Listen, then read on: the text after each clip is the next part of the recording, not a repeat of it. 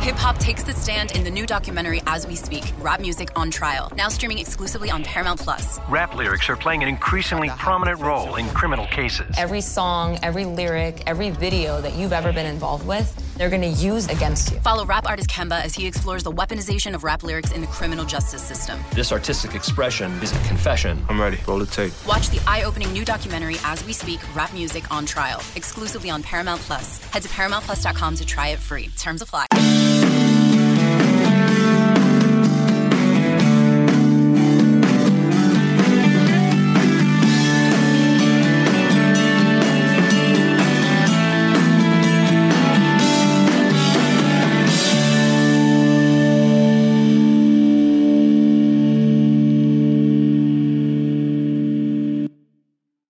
Back to the Bama Online Podcast. This one on a Thursday, February the 10th, 2022. Travis Reier, Senior Analyst for BOL. We're going in the Wayback Machine because it's been a while since we talked with Charlie Potter. Does an outstanding job for us at BOL, covering all things Crimson Tide. Charlie, we gave you a little bit of a respite, my man, but uh, back into the back into the pool, the podcast pool you go. You ready? Yeah, man. I thought, hell, for a minute you were mad at me about something. it has seemed like it's been forever. I tried to think about the last time I was on here, which, you know, in the grand scheme of things, I'm not the one to, to complain for less to do, but uh, right. I always enjoy catching up with you. It's always fun. Yeah, well, we had that confluence that we have every year where we get hoops and football coming together, and then you get recruiting yeah. to go along with that. And I try to give both you and Hank South, really Tim Watts as well, uh, as much time as you need to concentrate on that stuff. But yeah, it's always good to catch up with Charlie Potter here on the podcast, especially after a win, a road win of all things for this Alabama men's basketball team on Wednesday night, Charlie. And when it was 30 to 19, Ole Miss, and it looked like the Rebels couldn't miss from three, especially Jarkel Joiner, who went nuts, lost his mind uh, in Oxford Wednesday night. What were you thinking at that point, given what we had seen from this team in the last month or so? Yeah, it's Alabama's kind of been the most unpredictable yet predictable team. Um, you know, they they play up to really good competition, uh, and then they they play well at home. And um, you know, th- that's not a, a good recipe for going against this Ole Miss team who, you know, entering Wednesday's game was, I think they were next to last in the SEC standings. And, uh, you know, obviously the game was in Oxford. And it just kind of seemed like, well, this is another one of those games. They're going to let it get away from them. And, um, yeah, they're going to have to regroup and, and try to, to win at home against an Arkansas team that's coming off a win against Auburn. But, you know, they righted the ship. Um, you know, they didn't play maybe as well defensively as they did against Kentucky, which I think gets kind of lost in the fray of the poor shooting performance. But you know, they they came to life on the offensive end, and you know, Jaden Shackelford. I think it was um, after the the nine minute mark in the first half, he hit um, you know four of his five threes in the first half, and he was huge in this game. You know, hitting eight threes and a career high thirty points, and the guards really uh, came to life as well. Um, you know, Nate Oats after the Kentucky game basically said if if the guards aren't playing well, guys like Shaq and, and Quinerly and, and Keon Ellis, JD Davison, it's going to be tough for them to win. Well, all those guys played really well uh, in this game with, you know, Shaq leading the way with 30 points. You had uh, JD and JQ combining for 27 and 16 assists, eight apiece from those guys. That's big. And you know, Keon Ellis had a quiet uh, night, uh, but a, a, good night with 13 points. He was five to six from the floor. So when those four guys are playing well for Alabama, uh, good things will happen. And you know that was the case in Oxford with them. You know, having a, a season best 60% from the floor and, and damn near 64% from three. And that's a, was a Jekyll and Hyde moment from what they were able to do offensively against Kentucky. Yeah, underscoring the point about those four guards being so critical to Alabama's success. Look at the win over Baylor. I think the four of those guys combined for 64 points in that win over a top five at the time Baylor team. And then they don't play well against Kentucky. Alabama loses by 11 on its home floor, scores a season low 55 points. But yeah, Wednesday night, you get 70 combined points from Ellis and Davison and Quinerly and Shackelford, you're going to be okay if you're mm-hmm. this team. Now, I wanted to ask you about maybe the chin of this team. We saw more of that, especially on the road Wednesday night. Down 11 in the first half. They answer with the big run, close the first half on a 30 to 8 run. Ole Miss immediately comes out to start the second half on a 9 0 run, cuts it to two. But once again, Alabama had an answer. Do you look at this as sort of a turning point performance in that respect for this team? Because they haven't, let's be honest, they haven't always shown a big, big time chin when they've taken some shots, especially on the road against inferior teams. Or do you need to see more, Charlie, from this team before you're buying in from that perspective? Yeah, I mean, it's tough with this team because it's been so inconsistent. You know, I feel, you know, I've, I've written plenty of stories about, um, you know what Nate Oats and these players have said about practice being, um, you know, they performing well in practice.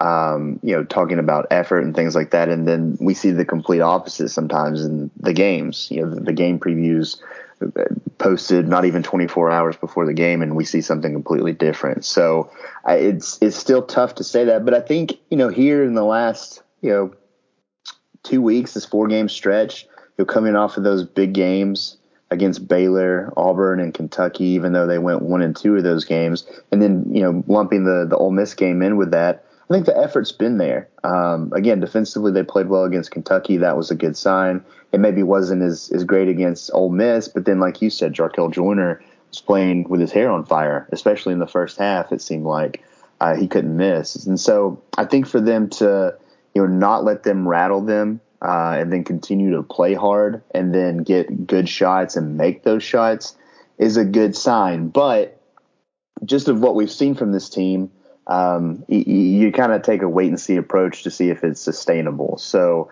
um, you know, is the leadership finally taking hold? Are they, you know, making guys accountable, or is everybody going to be, you know, like Nate Oats said after the game, are they playing for each other? Are they being unselfish? Is that effort there consistently?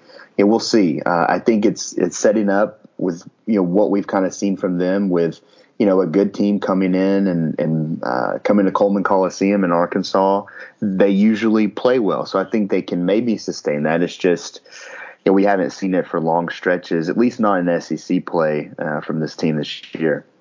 Yeah, another quad one win opportunity, which they have enough of. I mean, you want to talk about NCAA tournament resume. Alabama's in great shape when you talk about quality wins. Mm-hmm. Um, you know, five over top five, top 10 type teams this season, as we know. Uh, it's been more along the lines of games like Wednesday night at Missouri, at Georgia, setting up at Ole Miss, and it didn't look good early, but again, very promising at least to see Alabama respond in a good way. Season high 23 assists for Alabama in the win over Ole Miss, 12 turnovers, so they nearly doubled up assist to turnovers in the game. That had been a bit of a bugaboo for them in SEC play. Well, and you can equate that back to three point shooting. I mean, they just have not shot the ball well, especially in SEC play. So that's certainly going to impact your assist numbers.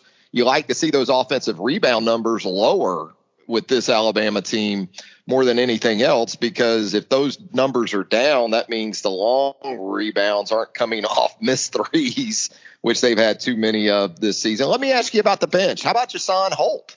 Charlie, looks like he's stepping forward. 26 minutes in the win on Wednesday night, and maybe some of that coming at the expense of Darius Miles, maybe even a little bit at the expense of Juwan Gary, because Holt at six six, it seems like they feel pretty comfortable leaving him on the floor with a variety of combinations. Yeah, that's kind of been an interesting thing to watch because we've seen Jusaun Holt be one of the first guys off the bench here of late.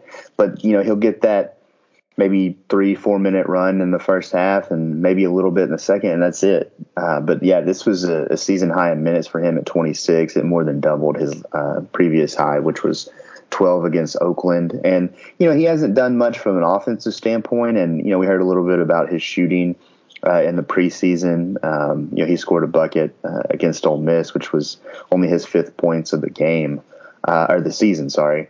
Uh, but yeah, he's a guy that you can tell he's he's flying around. He plays hard. You know, that's something that Nate Oats has routinely said about his effort in practice. And um, you know, for him to pull down six rebounds, you're right. I think is is big because um, Alabama's got a lot of that from the guard spot because Bediako has been able to, to do a decent job. So is um, you know Gary and Gurley, but um, you know the the bigs uh, they've been up and down this year. And I think to have a guy like Holt come in in a situation where yes, Darius Miles is coming off a, a one game suspension for violating team rules. We saw him uh, play six minutes uh, in this game. And then you know, we didn't see J.D. Davison until after the under 12 uh, media timeout, which was kind of interesting to me because mm-hmm. he's been one of those um, guys that's been first off the bench. And you know, maybe his play has been a little inconsistent as well of late. And, and Holt you know, gives you a, a guy that's you know, going to give effort. And, you know, JD, though, he responded to that with 18 points. He only missed one shot on eight attempts. But yeah, I think to see Jusaun Holt, um, what he was able to do, you know, he led the team in plus minus with with 22. Um, you know, he was effective, and yeah, I, I'm sure he's a guy that's going to continue to see minutes because of the the way that he plays. Yeah, a win that really checked the boxes for Alabama. Efficiency on offense, 14 of 22 from three, tied a season high in made threes with 14 previous high was 14, I believe, against Baylor, but they needed 37 shots from beyond the arc to get to that total. Just 22 hoists on Wednesday night, 60% from the field. Alabama's bench, after being really non existent in the first half against Kentucky last Saturday, outscores Ole Miss's reserves 35 21. Points in the paint. That's been a bit of a problem for Alabama against teams like Auburn specifically. And uh, Kentucky to an extent, but Alabama plus 14 in the paint in the win over the Rebels. And you mentioned what's on the horizon for this team a big one against an Arkansas team on Saturday that has won nine straight, including the aforementioned upset of Auburn midweek. Uh, then next uh, midweek, you get uh, Mississippi State at Coleman Coliseum, go to Kentucky a week from Saturday, and then you wind down at Vanderbilt, South Carolina A&M in Tuscaloosa and then a road trip to Baton Rouge before the SEC tournament. Again, sets up for this team. I think realistically, you look at the road trip to Kentucky as potentially problematic, although they blew the Cats out by 20 in Lexington a year ago. Uh, this is setting up for Alabama to peak, right at the at the time of year in which you want to do so. I think so. Yeah, I mean, you're right. Saturday's game is going to be tough. Uh, I think they're getting Arkansas at a good time though, coming off that high beating Auburn on their home floor. And Alabama's played well at home this year, and that includes, um, you know, they they played well for stretches against Kentucky.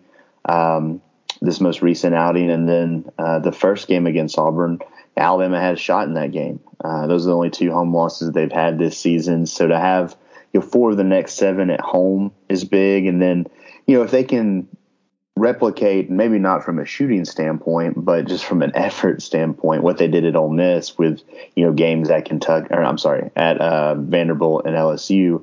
It, that's potentially you know some some games you can chalk up to wins later on. So you have seven left, sitting at 15 and nine. Uh, getting to to 19 or 20 is certainly manageable at this point. I think that's what you need to be at going into the SEC tournament play. But um, you know, Alabama has the resume with the the wins that they've been able to pile up this season against Gonzaga, Baylor, Tennessee, uh, LSU. Houston. Yeah, you have these um, these wins you can hang your hat on. Uh, so I, I, think you don't have to look at go out and try to win every one of these seven coming up. I think if you win at least four, you're in good shape. So it'll be interesting to see how this regular season plays out. But you're right with the way the schedule's set up, since it's kind of favorable for Alabama to, you know, obviously chuck up more wins and losses here. Let's talk some football, Charlie. As uh, you had us updated at BamaOnline.com on Wednesday on Alabama's combine invitees, where the NFL draft process is concerned. 11 Alabama players in all. Any surprises on that list to you, uh, maybe in terms of a player or two that made the list, or maybe a player or two that didn't?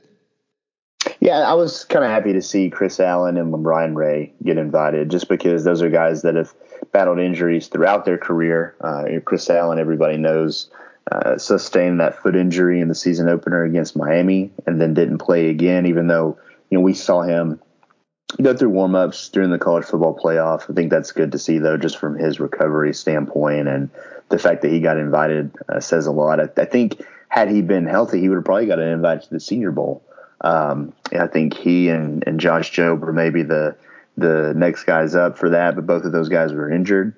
Um, and then you know LaBryan Ray has just battled injuries throughout his entire career. He was he stayed pretty healthy this year, all things considered, when you look at the the previous years of his career. So those two guys, I think it was good to see them again. You know, talking about Josh Jobe, uh, Jalyn Armour Davis, those are corners that have dealt with injuries toward the tail end of the season and weren't on the field. And then you knew the wide receivers were going to get invited, but uh, they're probably not going to be able to do much of anything given that they're coming off of ACL injuries, John Metchie and, and Jameson Williams. So the list wasn't uh, too surprising for me. Um, you know, I think the injured guys was what I was most interested in whenever you started to see this list come out. But I think, you know, guys like Ray and, and Jobe already kind of spilled the beans on their Instagram page.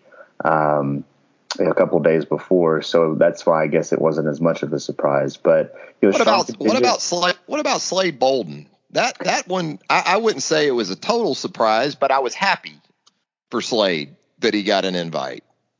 Yeah, I mean, I, I don't think I was too surprised by it, just because um, you know he's he's a guy that's played a lot of football at Alabama. Um, you know, he was productive for them the last two seasons he's he's versatile in the fact that he plays receiver, he can return. Hell, we've seen him play uh, quarterback some. He he can play all over the field. And uh, hell, it might have been just Bill Belichick putting in a request to Bolden in Indianapolis. you know what else? I, and, and what something else that might have helped him is that you're not expecting guys like Metchie mm-hmm. and Williams to be able to do on the field work, and you got to have guys to throw to for the quarterbacks too. And that's not to diminish what Slade might be able to exhibit during his time in Indianapolis, but uh, those are maybe some things that came into play for him a little bit too. No doubt. And, you know, at, at this point, when you're a guy that's not um, a lock to even be drafted, you'll take what you can get. And I think that's Absolutely. to, to get that invitation. Of course, you know, he would have the pro day or the pro days that Alabama has in Tuscaloosa. But yeah, I mean, Indianapolis is the event uh, for guys to get eyeballs on you to to see things. And you know, it's it's kind of dumb because it there are some things that happen at the combine that aren't applicable. I don't think people really care what these offensive linemen are, are running in the 40.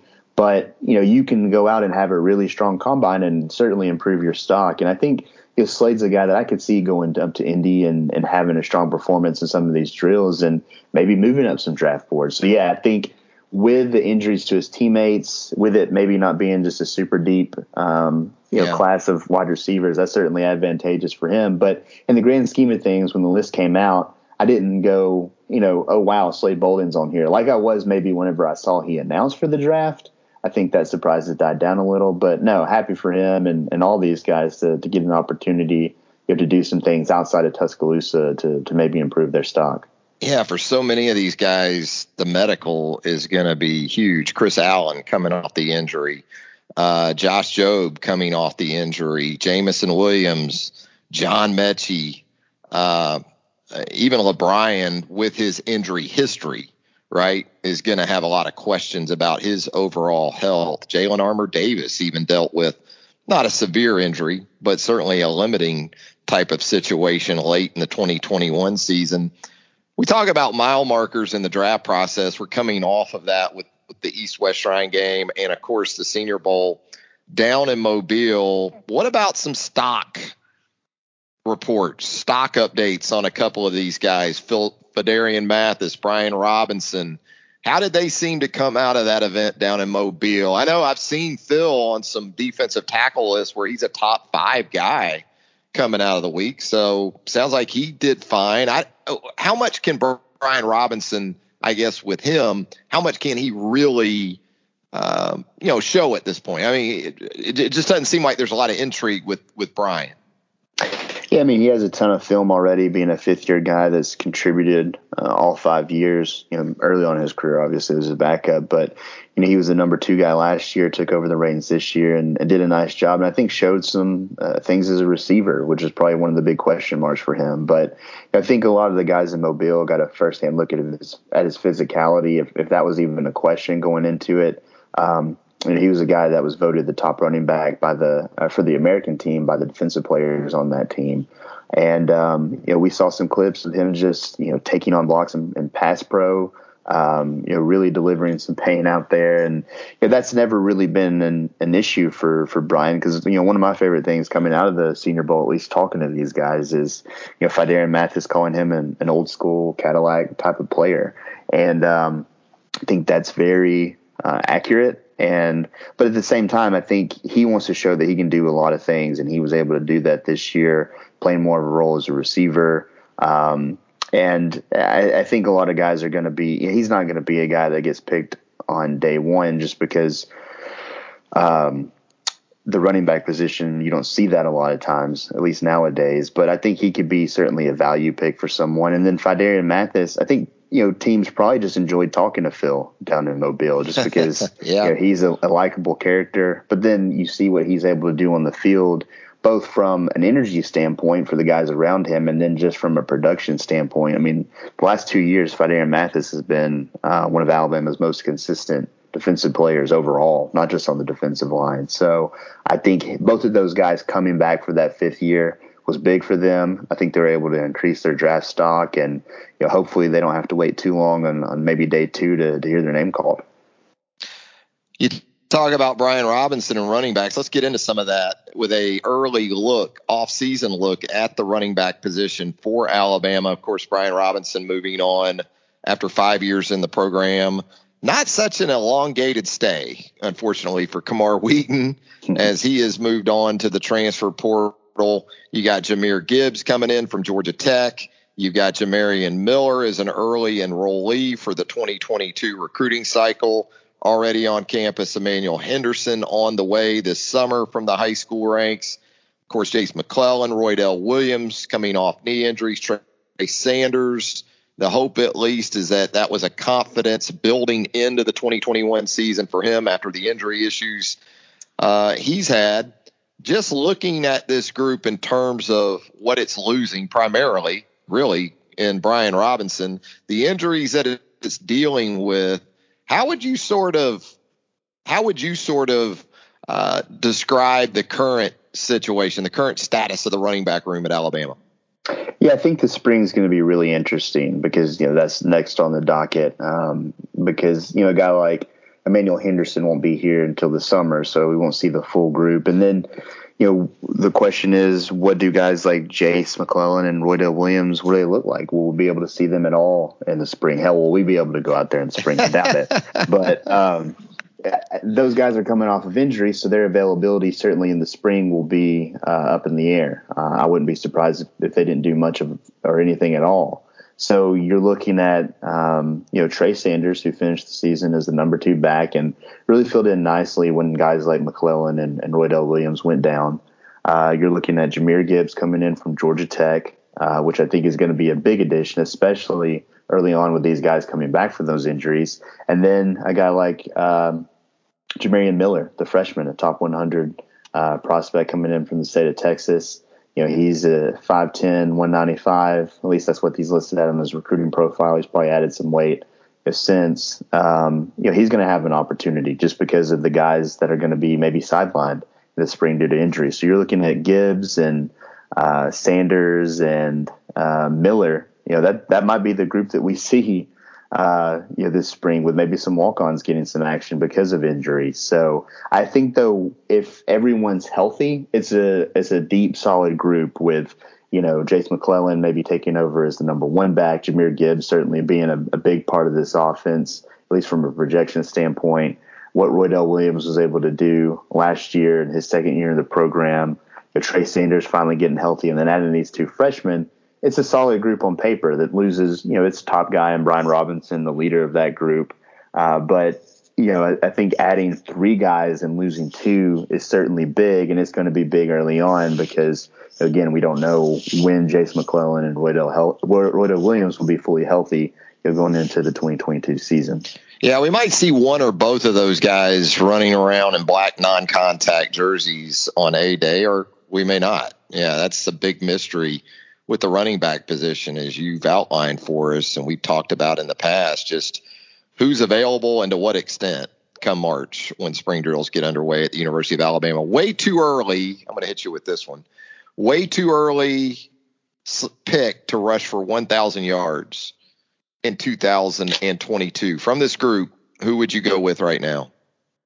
If he's healthy, I, I like Jase McClellan. Uh, if he's able to go week one, has a full season, stays healthy, I, I like what Jase brings to the table. Uh, he's a hard worker. I think he was you're going to be a big part of the offense mm-hmm. before he went down with that injury. Um, yeah, I like Jahmyr Gibbs too. I don't know if he tops a thousand just because he's going to do a lot of things for this offense. I think he's going to be a factor uh, in the passing game. He's going to be a guy that maybe uh, gets a look at kickoff returns with Jameson Williams moving on. Um, so I, I, think that you know he's going to be a busy man, but I, I think just from a take a handoff perspective, Jase McClellan's going to be a guy that gets a lot of those and um, I, I, would like him to to rush over a thousand. I think there's multiple guys on this roster that's capable of it, but I think you know Jase and Jahmyr will be at the top of that pecking order, and um, I think Jase would be probably the number one guy for me should he be healthy come that um, Utah State game. This could have a 2016 2017 sort of feel to it, couldn't it? With this stable. When you had Najee Harris, when you had Damien Harris, when you had Josh Jacobs, hell, you even had in that stretch Bo Scarborough, um, you know, in that mix. So it, it, could be that sort of quality in terms of depth, depending on the return from injury for a couple of these guys. I would probably have to go with Jahmyr Gibbs right now, but you're right. In terms of quantity, as far as carries go, that's still a little bit of an unknown with him.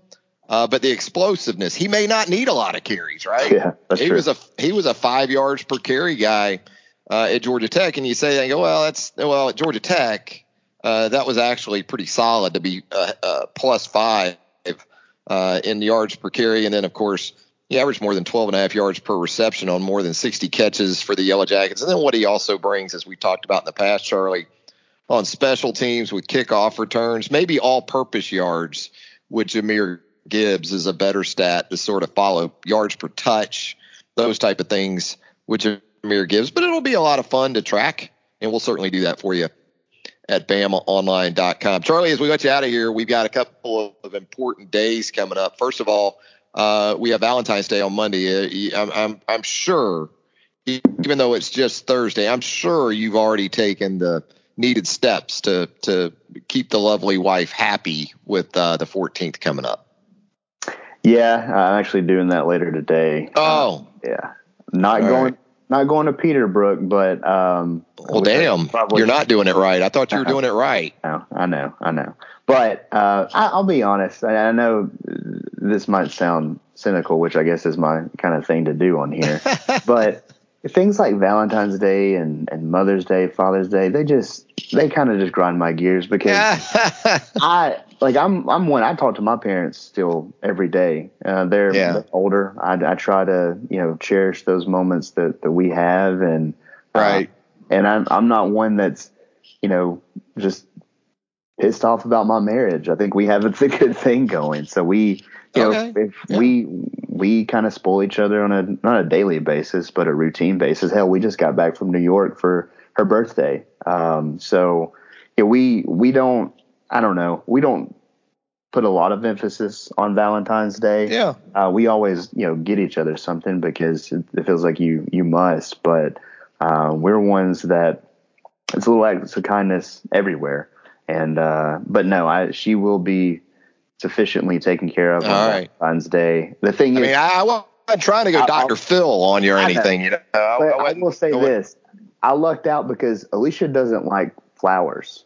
Oh, uh, okay she's more of a, a, plant gal, and I know that sounds dumb because people yeah. are like the, the wife. The wife, uh, my wife is a uh, a plant person. Yeah, but you know, you can have a plant for a while. Flowers are just going to last for a week or two, and, and that, that, that goes back to the Valentine's Day thing. It just it it feels like a waste. It's the sentiment I know, but yeah, I mean, I hope she's not listening to this, but she's, she's playing for Valentine's Day.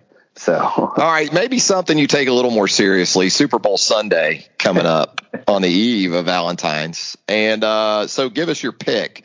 Who do you like in the game? Rams got some Alabama representation with LA, and you got some with the uh, Bengals as well. You do, yeah. You got two for each, and I, I think Damion Square should play in the Super Bowl. He's a guy that's on the the Bengals uh, practice squad, but he's a guy that's been feels like elevated every week. He's been on a practice squad, and you know, he's a guy that made history playing in the playoffs for the Raiders and now for the Bengals, uh, playing for two teams in the same playoffs. But I like the Rams. Um, you know, I, I, think they obviously they have the star power. Uh, they have the more experienced quarterback. It'd be nice to see uh, Matt Stafford, who took a beating in Detroit, finally get one. But it's tough to pick against the Bengals. They're playing really well. They're the hot team. It wouldn't surprise me at all to see them win. I think this one's kind of a toss up, to be honest. But I, I just like you know the the Rams have playmakers. It feels like everywhere. Um, you know they have uh, defensive backs that can play well against Ja'Marr Chase, who just had a fantastic rookie season at LSU, and you know Joe Burrow's been you know we said it before playing with his hair on fire. Uh, so if he can continue that, I think they have a good shot. But um, you know that offensive line, you know, with Jonah Williams and the rest of the guys in Cincinnati, can they keep guys like uh, Aaron Donald and, and A'Shawn Robinson off of Joe Burrow? That's going to be a big question for me. And uh, I think just with that experience again in the playmakers on defense with Von Miller and those guys, I have to go with the Rams. But it feels more like a toss up than anything else. What about you? Yeah, I feel the same way. Even though the game's in LA, not really a home game for the Rams with how the, the Super Bowl ticket and corporate influence comes into play, the distribution of that. Um, and hell, even if you wanted to look at it as a road game, think about some of the games Joe Burrow's won on the road since 2019. One in Tuscaloosa mm-hmm. as a as a last in his final season at LSU in a huge game. And then just this season alone, well, the playoffs alone, go to Tennessee and win, go to Kansas City and win. I think they even went into Baltimore and rolled the Ravens in the regular season, which isn't easy to do. So, you know, being in sort of a semi hostile environment, if it's even that, won't faze Burrow. I love the matchups. You talked about it, I think it's absolutely critical. Can the Bengals offensive line and protection do enough? And Joe Burrow doesn't need a whole lot because he's so good in the pocket, how he can create extra time. Uh, but this is sort of a different animal with the with the Rams and their and their guys. Uh, but Jalen Ramsey potentially following Ja'Marr Chase all around for the whole game. Um, I like the Rams by a little bit. I'm not crazy about the pick. I'm like you, almost feel like I have to pick the Rams because it just seems to be aligning for a veteran quarterback in Matthew Stafford. McVay and the Rams have been here before. Um, just in terms of overall star power, I almost feel obligated to pick the Rams. But I'm with you. I'll be not shocked at all if Burrow and Evan McPherson from Fort Payne, Alabama, your kicker for the Cincinnati Bengals, get the job done. Yeah, I think we're on the same page, Charlie. Yeah, before we get out of here, speaking with the, the NFL, what do you think about your, your Jaguars head coaching move? I like it. I think that was the best possible result for an otherwise dumpster fire of a hiring process for the Jags. So yeah, Doug Pederson working with um, with Trevor Lawrence. I like that dynamic. I like that combination. Now go get him some players. You know, I mean, we talk about Joe Burrow and he's great, but when you think about what Joe Burrow also walked into in terms of people around him and the Bengals going and getting Ja'Marr Chase mm-hmm. one year later. I mean, Tee Higgins is the number one at a lot of places, and he's the two in Cincinnati. You got Joe Mixon in the backfield. I mean, I love what he's got around him. He makes great use of them, and he has to overcome some things up front. But man, Trevor Lawrence got he's got nothing right now. And when it comes to offensive line, it comes to uh, the people around him. They got to get him a lot of help. But I think I think Doug Pederson is a a nice step in the in in the right direction. We'll we'll we'll say that anyway. Anything else, Charlie? Before we get out of here, I know you gotta you gotta get on the road, so we'll uh, we'll cut you loose. Yeah, going going back to what we were talking about Valentine's Day, Mother's Day. It's my mom's birthday. I'm going to be a good son and go eat lunch. Happy birthday, birthday, Mama Potter. Yeah. I yeah. will say though, getting out of here, I am glad that today we aren't on the Auburn beat because that oh jeez a wild ride. I'm, I'm well, Charlie, right I can tell you back around 2003 we were on the Auburn beat. so I do have some empathy for those cats because, oh, how about that, Charlie? How would you like to be in those shoes right now? No, that's what I was saying. Just looking at the Twitter feed, there are people uh, in Birmingham at these at the SEC. Uh, coaches yeah, the coaches meeting. just like yeah. staked out to see if Bryan Harsin even shows up. So yeah, I mean, I know that's that's been there, but I, I, don't I don't envy the guys covering Auburn right now, just like Oof. I didn't envy the guys covering LSU after that 2019 season. Just yeah, what about like, Tennessee here in recent yeah, years? Oof. It feels like every day um, those guys just have something to deal with. But uh, yeah, it's, it's, this is it's, this is all because of Nick Saban too. I mean, at the root of it, it really is. We can talk about this and that fit, all this and that, but I mean, all this chaos in the last decade plus, it's all Nick Saban's fault, Charlie. It is that guy. I mean, I well, I mean, everything. And then the thing is too, you know, he's he's talked a lot about um, some of these big picture issues and maybe his issues with them. But then he's also the guy that says, you know, if this is how it's going to be, this is how it's going to be, yeah. and then goes out and finds a way to to make it work for Alabama. So um, I know and a lot, of coaches who want it the other way end up getting fired anyway because yeah. he adapts and adjusts. Yeah, that's true. That's true. Yeah. That's what he does crazy. best. Crazy, crazy. Crazy stuff. As always, Charlie, appreciate the time. We'll do it again soon. It won't be the hiatus between appearances for Charlie Potter. We've given him, you know, I think he's he's rested, recovered, ready to go, recharged, everything. So we'll be uh we'll be more regular with Charlie Potter coming up here real soon. Safe travels, Charlie, today. Happy birthday, Mama Potter, and enjoy your Super Bowl weekend. All right, man. Good to catch up, and uh, yeah, hopefully we get a good game on Sunday. Yeah, I'm hear you on that. We'll definitely have a good spread, right? I mean, we always have a good. Not talking about the point spread either. You know, we'll have some good stuff to eat on Sunday. For Charlie Potter, Travis Reier, thanking you for joining us here on the Bama Online Podcast. If you haven't already, how about a subscription to the Bama Online Podcast? Anywhere you consume pods, you're going to find us. And if you leave us a rating and a review, that would help us out tremendously as well. Keep it locked at BamaOnline.com. Not as crazy as, say, the Auburn beat, but still a lot to sort of monitor and track here between coaching news potentially and roster news and all those things as we get you ready. It'll be spring practice before you know it. Of course, the Alabama men's basketball team looking to finish strong in advance of postseason play. All that more at BamaOnline.com. Until next time, so long, everybody. This is Sandra Herrera from Attacking Third, a podcast part of the CBS Sports Golazo Network dedicated to all things women's soccer. With the NWSL expanding to 14 teams, the 2024 season promises to be bigger and better than ever, and Attacking Third will be along for the ride from start to finish. Before that, though, we'll be all over the CONCACAF W Gold Cup, where the U.S. women's national team is looking to clinch silverware on home soil. We'll also be keeping tabs on the winter transfer window, the Women's Super League, the UEFA Women's Champions League, and elsewhere. Coming to you multiple times a week with game previews, recaps, analysis, breaking news, exclusive interviews, and more. Attacking Third is your one stop shop for the best coverage of the women's game. Download, follow on Apple Podcasts, Spotify, and anywhere podcasts are found.